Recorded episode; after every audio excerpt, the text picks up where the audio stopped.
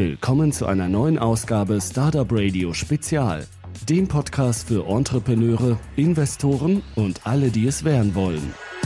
Hallo zusammen und willkommen zu einem neuen Interview. Vom Startupradio.de Team begrüße ich heute Maria, unsere Co-Moderatorin, die ihr vielleicht schon von unserem englischen Podcast StartupRed.io kennt. Hallo Maria. Hallo Kirill. Heute haben wir die Gründerin Franziska von Hardenberg von Blumidays zu Gast. Hallo Franziska und willkommen bei Startup Radio. Hallo, vielen Dank. Franziska, bevor wir auf die Geschäftsidee von Blumidays zu sprechen kommen, würde ich gerne mehr erfahren, wie sich dein Lebensweg eigentlich von der Schule zum eigenen Startup so entwickelt hat. Also was waren deine Stationen bis dahin und welche Erfahrungen waren prägend für dich auf diesem Weg? Von der Schule aus, das werde ich selten gefragt. ich kurz überlegen, das ist auch schon wieder ein paar Jahre her, tatsächlich äh, zwölf mittlerweile. 2003 habe ich Abitur gemacht in Hamburg und habe dann studiert, Marketing, Kommunikationswissenschaften in Berlin und habe dann noch einen Master gemacht im Ausland in ähm, Amerika und in Ungarn und habe dann angefangen im stationären Handel in Berlin, habe bei einem Textil-Retailer gearbeitet, Chelsea Farmers Club heißt der. Ich fand das eben sehr spannend. Das ist ein Geschäft gewesen, das sich hauptsächlich auf Männerbekleidung konzentriert hat. Alles tailor-made, Reisegepäck, Accessoires, Smokings, also Gesellschaftsbekleidung und Accessoires. Und ich hatte damals eben schon während des Studiums dort äh, gearbeitet und habe dann meine Bachelorarbeit geschrieben über Markenbildung und Führung im stagnierenden Textilmarktsegment am Beispiel des Chelsea Farmers Clubs, weil die halt wirklich geschafft haben, aus dem Nichts heraus eine sehr starke Marke aufzubauen, eine sehr hohe äh, Awareness in der Presse zu bekommen und so dieses Thema Markenbildung und Führung mich schon immer sehr interessiert hat und habe dann eben nach dem Studium dort fest angefangen, habe da auch Marketing, PR, Einkauf eigentlich hauptsächlich mit betreut und habe da wirklich zweieinhalb Jahre aber auch wirklich Verkaufen von der Pike auf gelernt. Ne? Also ich finde so eins der wichtigsten Dinge, die mein Chef mir damals beigebracht hat, ist, man darf sich in seinem Leben niemals zu fein sein, vor dem Kunden auf die Knie zu gehen und ihm die Schuhe zuzubinden. Und das ist tatsächlich so auch eins der, der Motti. Also ich glaube, der Kunde ist wirklich immer das zentrale Element eines jeden Unternehmens und steht absolut im Mittelpunkt und ist da einfach ganz, ganz wichtig. Und ähm, nach dieser Zeit wollte ich so ein bisschen weiter, weil mir schon immer klar war, also das äh, war für mich schon mit zwölf Jahren klar, dass ich irgendwann ein eigenes Unternehmen gründen will. Habe aus diesem Grund dann gesagt, okay, ich muss jetzt mal weiterziehen, um mehr zu lernen. Bin dann bei Rocket Internet gelandet. Und damals war Rocket echt noch relativ klein, also es war alles noch. In welchem Jahr sind wir jetzt? Äh, wir sind jetzt 2000 und und Beschlossen 2009 habe ich bei Rocket angefangen. Habe dann eben da angefangen, also da war Zalando gerade gegründet. Ne? Und genau. ähm, die waren äh, noch total klein und parallel zu Zalando wurde ein Unternehmen gegründet, das hieß MyBrands so ein Online-Designer-Outlet und so ein bisschen Dress for Less kennt man vielleicht. Und bin über einen Freund von mir tatsächlich relativ lustig irgendwie auf einer Party, habe ich den abends getroffen und ähm, wir haben alle viel getrunken und äh, der hatte gerade angefangen bei so einem anderen Unternehmen von Rocket und sprach mit einer Freundin von mir über so das Potenzial und Rocket kannte damals auch irgendwie noch keiner. Und dann bin ich zu ihm hin und meinte, ja, ähm, worüber redet ihr denn so? Und dann meinte, ja, es geht ja gerade um Jobs bei Rocket Internet. Und dann habe ich gesagt, ja, du, aber ich suche jetzt auch gerade einen neuen Job. Ich habe jetzt hier gerade irgendwie bei Chelsea aufgehört gehört und ähm, hast du nicht auch was für mich? Und da meinte er, ja doch, ich glaube, ich habe so eine Idee, wir machen gerade so ein neues Fashion-Startup und ich mache dir da mal eine Intro. Und so kam ich tatsächlich irgendwie wirklich über eine Party nach zu Rocket Internet, was lustig ist, was heute wahrscheinlich auch nicht mehr denkbar wäre, aber damals ging das noch so. Er hat mir dann Intro gemacht und dann hatte ich, ich glaube, anderthalb Stunden oder so Bewerbungsgespräch, habe dann da bei MyBrands angefangen Hast du mit ihr, Oliver Sommer, dann direkt das Interview gehabt? Nee, nee, mit dem nicht. Ich habe nee. mit, mit, mit Philipp Povel und Michael Franz Kowiak zusammengearbeitet. Aber ah, der, der Philipp Povel zum Beispiel ist der beste Freund von David Schneider, dem Zalando-Gründer. Und wir waren damals auch dann irgendwie immer im, im Mauerpark am Wochenende und solche Dinge. Also es war schon ganz lustig. Es ist natürlich noch völlig andere Welt als heute. Und habe dann bei MyBrands ähm, die Bereiche CRM und Operations aufgebaut, was super spannend war. Ich hatte relativ schnell ein Team von, ähm, von 20 Leuten aufgebaut. Insgesamt waren wir 40 und habe da super viel gelernt, erste Erfahrungen gesammelt und konnte sehr, sehr autark und eigenständig arbeiten und habe das wirklich sehr genossen. Dann war es aber leider eben nach einem Jahr so, dass MyBrands die Finanzierungsrunde nicht geschafft hat, wir dann von Zalando übernommen wurden. Und dann war es eben so mein Job, im Grunde so diesen ganzen Transformationsprozess zu begleiten, dass im Grunde jeder von MyBrands in, in gute Jobs bei Zalando kommt. Also damals war Zalando so 250 Leute, äh, was damals schon riesig war. Ne? Also das gab es ja. zu dem Zeitpunkt gar nicht so Startups, die so groß ja. waren, super schnell gewachsen. Und das, das war in welchem Jahr dann? Das war 2010. Okay. Genau. Da war es dann eben so, dass, dass ich dann eben geguckt habe, also meine HR-Managerin, die war dann irgendwie ähm, auch im Operations-Bereich, glaube ich. Und also alle haben natürlich irgendwie ein bisschen andere Jobs gefunden, aber wir hatten halt sehr, sehr gute Leute. Wir haben sehr viel Wert auf Personalauswahl auch gelegt. Deswegen hat Zalando, war das quasi so ein Asset-Deal, dass die uns gekauft haben, weil sie einfach gesagt haben, wir wollen halt gerne auch, äh, dass die Leute für uns arbeiten. Und dann haben wir die alle integriert. Ich bin dabei dann Head of Operations geworden, hatte dann eine Abteilung von 60 Leuten, was halt echt spannend war, was natürlich nochmal nochmal viel mehr Erfahrung war. Aber im Grunde habe ich dann so nach einem Jahr gemerkt, dass so dieses Thema Operations, das hatte ich dann so drauf. Ne? Also das ist halt in einem Startup einfach irgendwann hm, meiner Ansicht nach auch in der Aufbauphase noch spannender und dann am Ende ist so dieses operative Geschäft sehr viel Daily Business, aber es bewegt sich nicht so viel nach vorne. Dann wollte ich gerne nochmal was Neues machen und dann bin ich zu Seven Trends. Das war damals auch eine Beteiligung von Rocket Internet, auch ein Fashion Commerce Store und habe da nochmal ein Marketing-Thema betreut, weil ich nochmal so zurück wollte zu was, zu einem klassischen Marketing-Thema.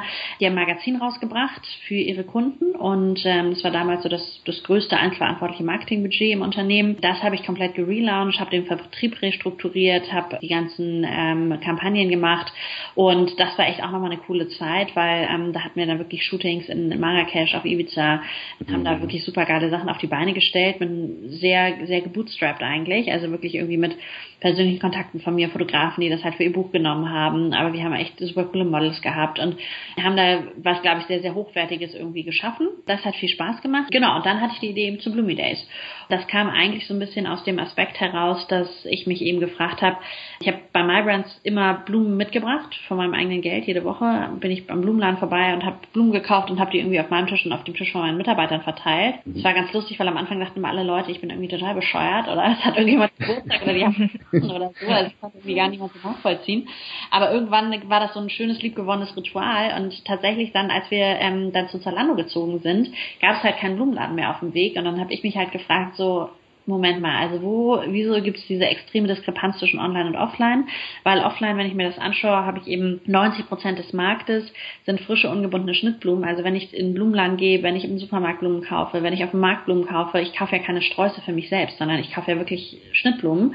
Und online gab es zu dem Zeitpunkt aber wirklich nur gebundene Sträuße. Und das war für mich eben so eine, so eine Diskrepanz, dass ich gesagt habe, okay, es muss doch irgendwie einen Weg geben, auf einfachste Art und Weise frische, ungebundene Schnittblumen zu den Kunden zu bringen. Und das war so die Geburtsstunde von Bloomy Days. In welchem Jahr? 2011. Okay. Das Ende 2011, da habe ich dann ähm, gekündigt bei Seven Trends, also da war ich auch noch mal ein Jahr. Habe dann im September, Oktober war ich raus, habe dann meinen Businessplan geschrieben bis ähm, Januar und habe parallel dazu ein Praktikum gemacht in einem Blumenladen, weil ich halt irgendwie schon wissen wollte, so das Produkt ist natürlich schon jetzt einfach kein paar Schuhe, was man in Karton packt und verschickt, sondern ist natürlich etwas diffiziler. Habe da zweimal die Woche dann morgens um fünf im Blumenladen gestanden, die Blumen geputzt, die kamen vom Markt und äh, angeschnitten und so vorbereitet für den Blumenladen. Und das habe ich sechs Monate lang parallel zur Gründung gemacht, was auch super hilfreich war, weil es wirklich nochmal so das Wissen auch vertieft hat. Habe dann im März, am 1. März 2012 die GmbH gegründet und dann ging es richtig los. Welche Unterstützung hast du für dein Startup erhalten? Wer hat die dich äh, Businessplan zu schreiben geholfen? Also ich habe tatsächlich irgendwie mir sehr, sehr viel selber beigebracht. Also ich bin echt jemand, so je größer die Herausforderung, desto spannender finde ich das eigentlich erst. Und also am Anfang ist das echt so ein Riesenberg, wo man denkt, um Gottes Willen, also wie soll man den jemals erklimmen? Aber das halt im Grunde genommen man einfach am besten so in Schleifen drumherum geht und dann kommt man auch zur Spitze. Ist ähm, eigentlich so ein bisschen die, die richtige Strategie. Das ist extrem mühsam, aber ähm, es geht. Und ich habe teilweise, so was so den ganzen Finanzteil des Businessplans angeht, sehr eng mit meinem Schwiegervater zusammen zusammengearbeitet, der Kaufmann ist und der ist mit mir wirklich irgendwie so äh, die, die Planung durchgegangen, Liquiditätsplanung und so weiter, auch so den Cashbedarf. Da haben wir wirklich dann äh, mit, mit Google Docs nächtelang zusammengesessen und gegenseitig in diesen Google Docs Tabellen gearbeitet, was super war, weil ich da auch super viel gelernt habe, weil ich bei kein BWL studiert. Und ansonsten muss ich auch wirklich sagen, das ist nach wie vor so, hat eigentlich meine ganze Familie das wahnsinnig unterstützt. Also sowohl jetzt meine Familie als auch die meines Mannes. Das ist schon, schon irre beeindruckend, wie die von vornherein sich da dafür eingesetzt haben, von der Idee überzeugt waren, nie gezweifelt haben und mir den Rücken freigehalten haben. Das, das geht wirklich bis heute und ganz in vielfältigster Art und Weise. Hast du auch bei Crowd-Investing-Kampagne teilgenommen? Ja, genau. Das war ja dann unsere erste Finanzierung. Also ich wollte ja eigentlich ursprünglich das über Banken finanzieren und da haben sie mich alle abgelehnt und haben gesagt, nee, also wenn ich eine Currywurstbude aufmachen will, dann ähm, würden sie mir das Geld geben, aber so für Blumen im Internet und dann auch noch als Abo, das sehen sie nicht. Das wird nichts werden und insofern bin ich da kläglich gescheitert. Habe dann Crowdfunding gemacht über Seedmatch und das war im Mai. Das war ein sehr großer Erfolg. Also wir haben innerhalb von 93 Minuten 100.000 Euro eingesammelt. Ja, wow, das hat gut funktioniert. Ja, sehr gut. Ja, viele Frauen möchten einen sicheren Job haben, um auch im Mutterurlaub gehen zu können. Wie siehst du Startup-Gründung als Frau? Ja, also das war eine Frage, mit der ich mich viel beschäftigt habe. Ne? Also ich meine, ich habe gegründet, da war ich 27, natürlich irgendwie auch schon seit sieben Jahren in einer Beziehung und da stellt man sich dann schon die Frage, okay, irgendwann wird auch so der nächste Schritt kommen Richtung irgendwie heiraten, Familie gründen und ist das jetzt der richtige Zeitpunkt, um im Grunde genommen diesen Schritt in die Ungewissheit zu gehen und, und dann im Grunde genommen auch nicht so genau zu wissen, wohin geht die Reise und das aufzugeben, diese ja, diese Rechte auch, die man einfach hat als, als Frau und Mutter in Deutschland, wenn man angestellt ist. Ich muss sagen, was mir total geholfen hat, ist, dass mein Mann weiter angestellt geblieben ist. Es immer wieder Phasen gibt im Unternehmen, wo ich auch irgendwie auf Gehalt verzichte und so und das halt alles nur möglich ist, weil mein Mann eben einfach eine, eine festangestellte Stelle hat, wo wir einfach ein, ein Income haben, was regelmäßig kommt und wir uns darauf verlassen können. Und das gibt mir eben sehr viel Sicherheit. Das heißt, ich habe nicht so existenzielle Ängste, dass ich denke, ich kann jetzt die Miete nicht bezahlen, sondern wenn ich halt weiß, es läuft mal schlecht, dann weiß weiß ich eben auch, ich bin ja nicht alleine und das ist natürlich schon etwas, was mir geholfen hat. Und dann habe ich irgendwie so irgendwann an irgendeinem Punkt entschieden, dass man das Leben einfach leben muss und man kann nicht immer nur darüber nachdenken, was passiert, wenn, sondern man muss auch manchmal ins kalte Wasser springen und das war auch genau das Richtige. Und es ist tatsächlich so gekommen, wie es dann auch gekommen ist. Also wir haben dann auch geheiratet und ich habe jetzt ja gerade im September ein, ein Baby bekommen, ein kleines Mädchen und ich muss wirklich sagen, also so die ganzen Sorgen, Ängste und so, die man im Vorfeld hatte, die kann ich im Nachhinein total für mich zumindest sagen, dass die gar nicht nötig gewesen wären. Also es lässt sich wunderbar vereinbaren. Ich habe in den ersten Wochen sehr viel Hilfe gehabt von meiner Familie. Meine Mutter war da und hat geholfen bei der Betreuung meiner Schwestern. Meine eine Schwester lebt in Berlin, die andere in Hamburg, sind aber teilweise auch angereist und haben sich dann wirklich auch äh, sehr viel gekümmert. Jetzt haben wir seit zwei Wochen eine Nanny, die fest bei uns ist und bin immer einen halben Tag im Büro und einen halben Tag zu Hause und ähm, das klappt echt super. Also ich finde, das ist tatsächlich im Grunde für mich eine totale Freiheit ist, das so machen zu können. Und ich glaube halt auch, wenn man ein Unternehmen gründet, dann macht man das auch aus so einer Passion heraus und aus so einer Leidenschaft und man glaubt so sehr an die eine Sache, dass man im Grunde genommen es nicht so dieses Entweder-Oder-Thema ist. Ne? Also ich bin Mutter, ich liebe es und es ist das Schönste für mich, wenn ich morgens aufwache und meine Tochter sehe, wie sie mich anstrahlt. Aber es ist eben auch genauso wichtig, dass ich irgendwie ein Unternehmen habe, wo ich eben sehr viele Mitarbeiter habe und am Ende des Monats deren Gehalt bezahlen möchte ähm, oder muss. Und das ist äh, so mein zweites Baby. Und insofern, so habe ich das meinen Mitarbeitern auch erklärt, als ich wusste, dass ich schwanger bin, dass ich gesagt habe, also für mich ist das jetzt nicht so, dass ich sage, jetzt ist irgendwie volle Konzentration nur noch auf das Baby, sondern es ist halt Bloomingdale's ist mein Baby und das bekommt jetzt einfach noch ein Geschwisterkind dazu. So ist es eigentlich auch und so leben wir das und ähm, ich habe sie auch oft mit im Büro, was was super klappt und ich habe nicht das Gefühl, dass das eine oder das andere leidet, sondern ich habe eigentlich das Gefühl, dass sich gut vereinbaren lässt. Und ich würde mir wünschen, dass das Beispiel vielleicht auch mehr Frauen Mut macht, diesen Sprung zu wagen und diesen Weg zu gehen, weil ich wirklich sagen muss, also wir sind vielleicht auch gesegnet mit einer sehr unkomplizierten Tochter, aber dass es trotzdem geht und dass es auch total schön ist, das beides miteinander zu vereinbaren. Ja, ich gratuliere dich mit äh, deinem ersten Mädchen. Ich denke, dass du motivierst die anderen Frauen, neue Startups zu gründen und nicht Angst zu haben, einfach das nicht zu machen. Ja, genau. Also ich glaube wirklich, das lässt sich total gut vereinbaren. Ich finde es immer schwierig, wenn man im Vorfeld irgendwie über solche Themen redet, wenn man selber noch keine Erfahrung hat. Das war auch vorher schon meine Meinung. Aber ich muss wirklich sagen, ich bin noch viel überzeugter jetzt, wo ich es wirklich selber erlebe, dass das super geht.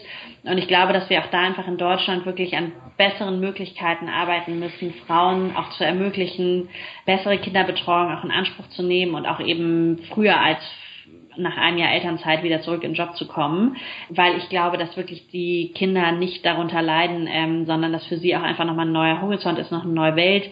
Sie sind sehr unkompliziert, glaube ich, wenn sie sich an verschiedene Lebensumstände anpassen und also ich, man kann es ja immer nur so leben, wie man es selber lebt, aber so aus unserer Erfahrung jetzt heraus haben wir ein sehr aufgewecktes, entwickeltes und sehr, sehr lustiges Kind, was, glaube ich, nicht darunter leidet, sondern ich glaube eher davon profitiert, eben auch andere Dinge kennenzulernen ähm, und, und andere Dinge zu sehen. Welche Ratschläge kannst du die Frauen geben, wenn sie noch keine eigene Idee haben, aber ein Startup gründen möchten? Ich glaube, man muss halt sich einfach immer wieder mit dem Thema auseinandersetzen. Man muss viel brainstorm überlegen. Also ich glaube tatsächlich, dass die Idee einem schon irgendwann so ein bisschen zufliegt, ja, oder nicht zufliegt, aber so einen anspringt. Also ich hatte immer viele Ideen, ich wollte viele verschiedene Unternehmen schon gründen im Vorfeld, war aber nie so zu 100 Prozent überzeugt von der Idee und habe es deswegen nicht gemacht.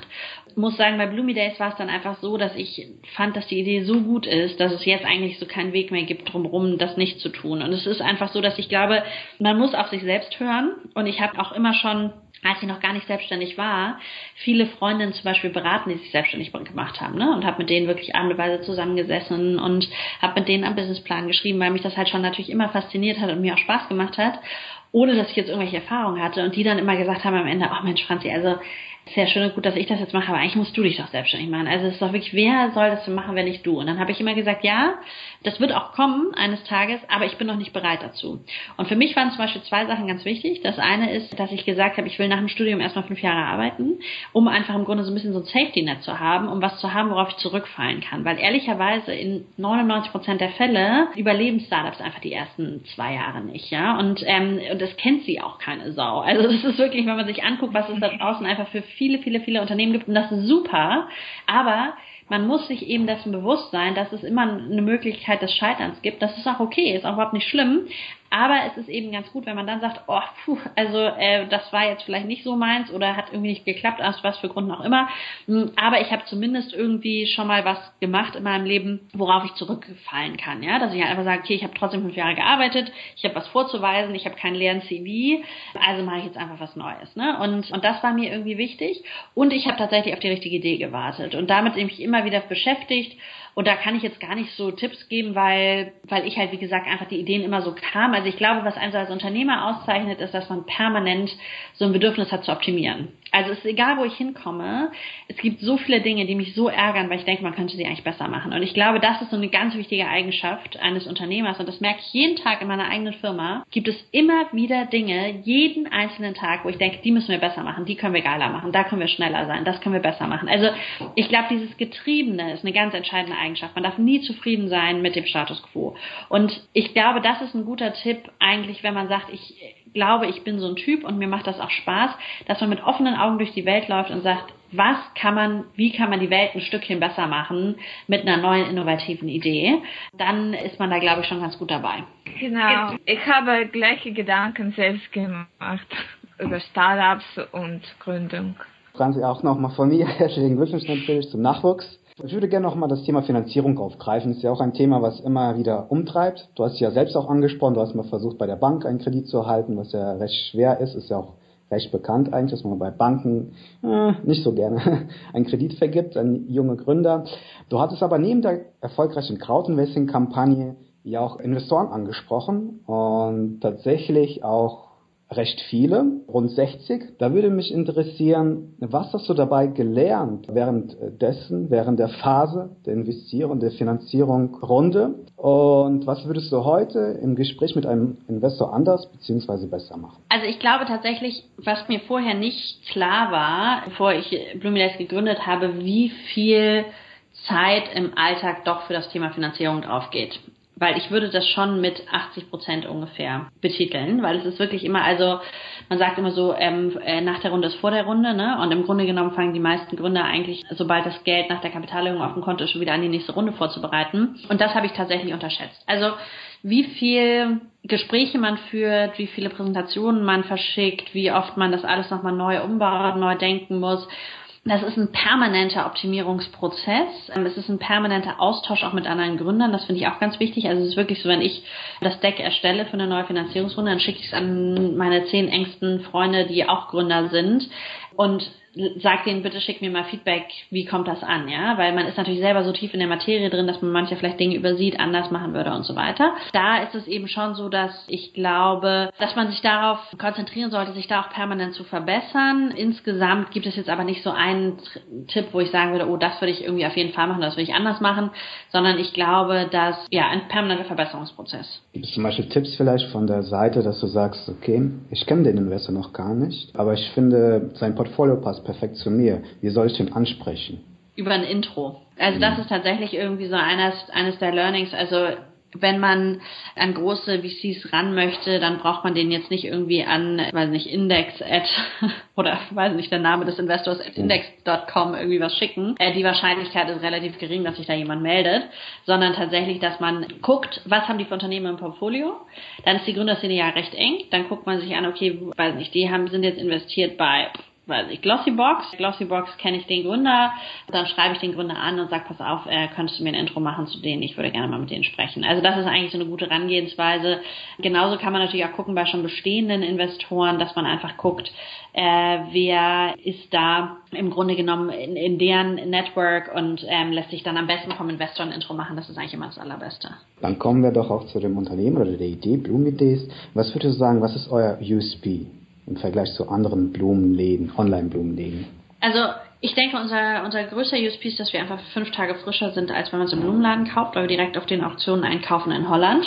Die Blumen sind frisch von Hand geputzt, angeschnitten, kommen direkt zu dir nach Hause geliefert. Das heißt, du hast überhaupt keine Arbeit mehr, sparst Zeit und Geld, weil du musst nicht in den Blumenladen gehen, dir die aussuchen nach Hause, die nochmal putzen und in die Vase stellen. Das heißt, wird alles für dich erledigt, auch die Auswahl.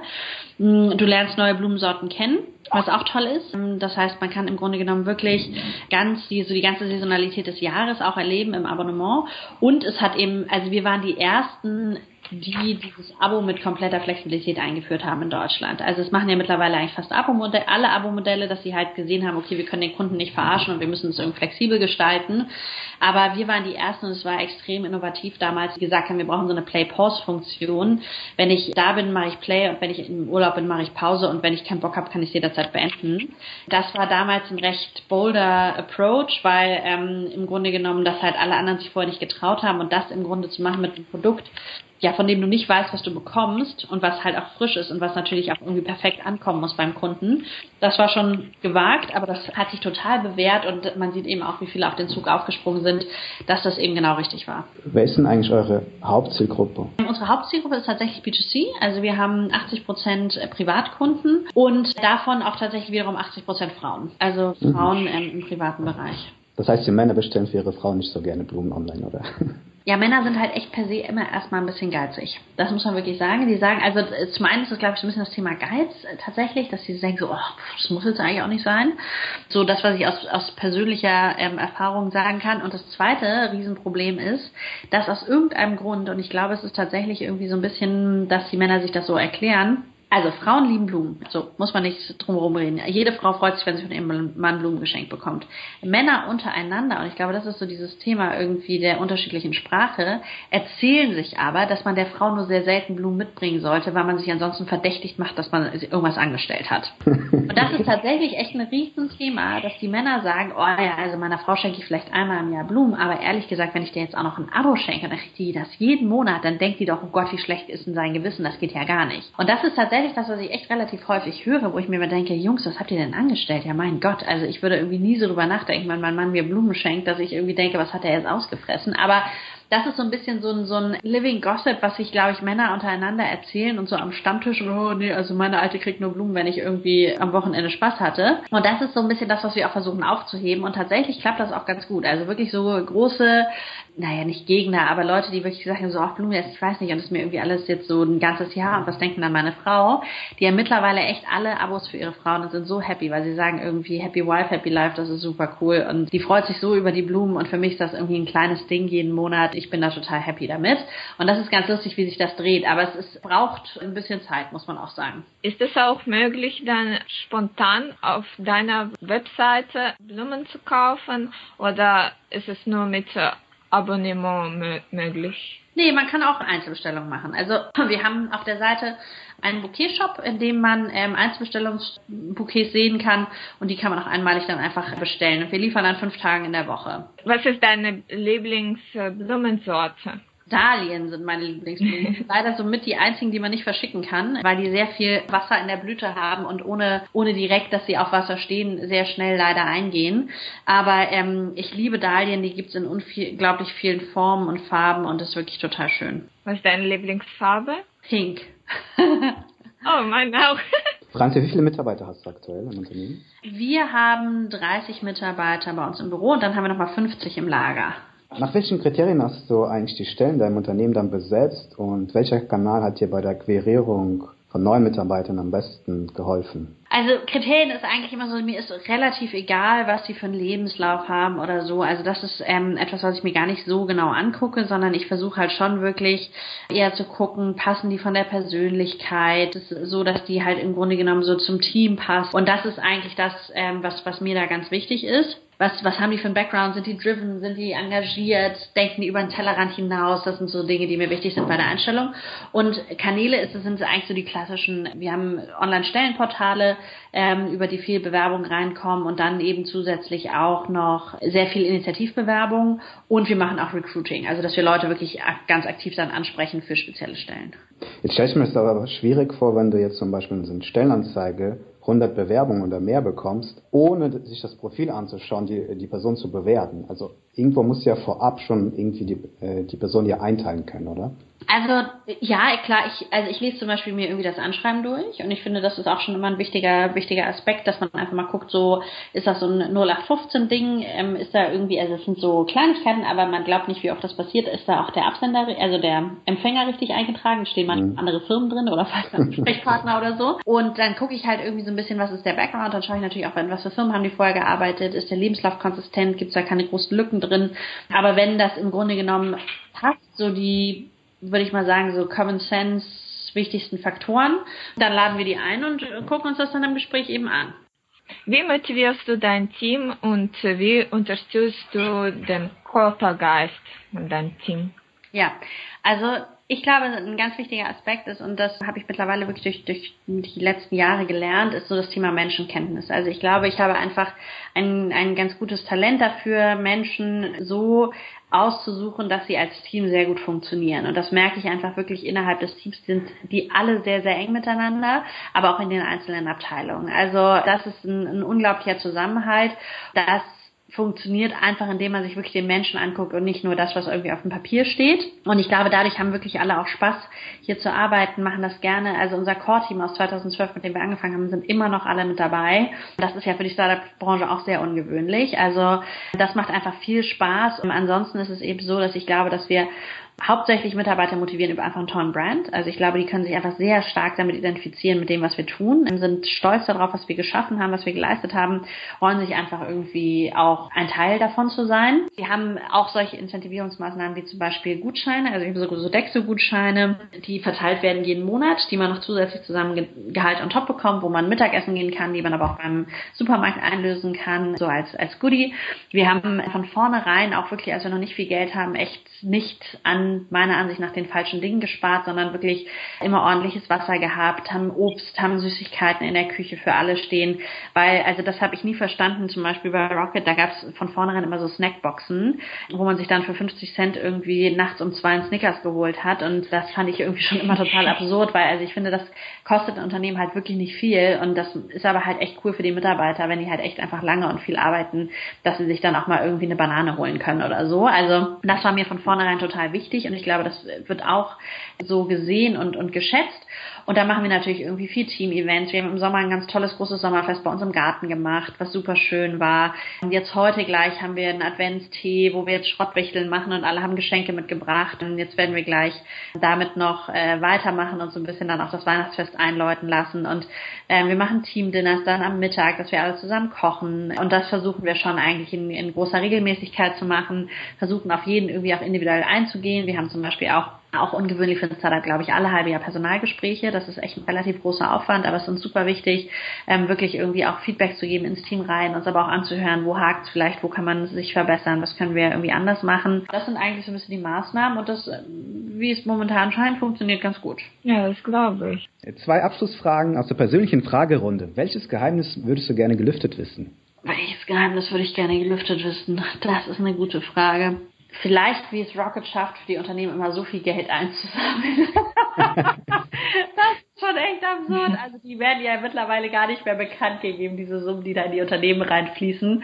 Wenn man ein normales Unternehmen ist, ohne so einen großen Inkubator im Hintergrund, ist das tatsächlich, also wir merken das halt bei jeder Finanzierungsrunde, das ist ein richtig krasser Struggle. Ne? Und egal mit wem du dich unterhältst, ist es eigentlich überall so. Also ich glaube jetzt nicht, dass wir uns da besonders schwer tun, sondern das ist verdammt hart. Das ist ein großer Teil eben auch einfach des, des ganzen Businesses und ähm, das ist echt schwierig. Und wenn man das dann eben immer hört, wie Olli irgendwie die hunderte Millionen einsammelt, dann ist das, glaube ich, was, was sie wirklich in, in Perfektion mittlerweile machen und mal so einen Tag mit Olli mitlaufen und zu verstehen, wie der die Investoren irgendwie überzeugt, ihm da die Schecks zu schreiben, das ist ein Geheimnis, dem würde ich gerne näher auf den Grund gehen. Und stell dir vor, du kannst mit einem Satz der ganzen Welt etwas mitteilen und äh, jeder würde es verstehen. Was würdest du sagen? Mit frischen Blumen im Abonnement von Bloomy Days äh, macht ihr eure Welt ein bisschen schöner und ein bisschen bunter und ein, bekommt ein bisschen mehr Frieden in eure vier Wände. In Ach, diesem Sinne, genau, bedanken wir uns für das Interview, wünschen dir und deinem Team noch viel Spaß beim Adventstee und Lichtbilden und viel Erfolg für Bloomy Days. Danke euch sehr. Frohe Weihnachten. Frohe Weihnachten. Frohe Weihnachten. Ciao. Das war eine Folge Startupradio.de. Weitere Gespräche mit Gründern, Investoren und Organisatoren von Startup-Events findet ihr auf www.startupradio.de.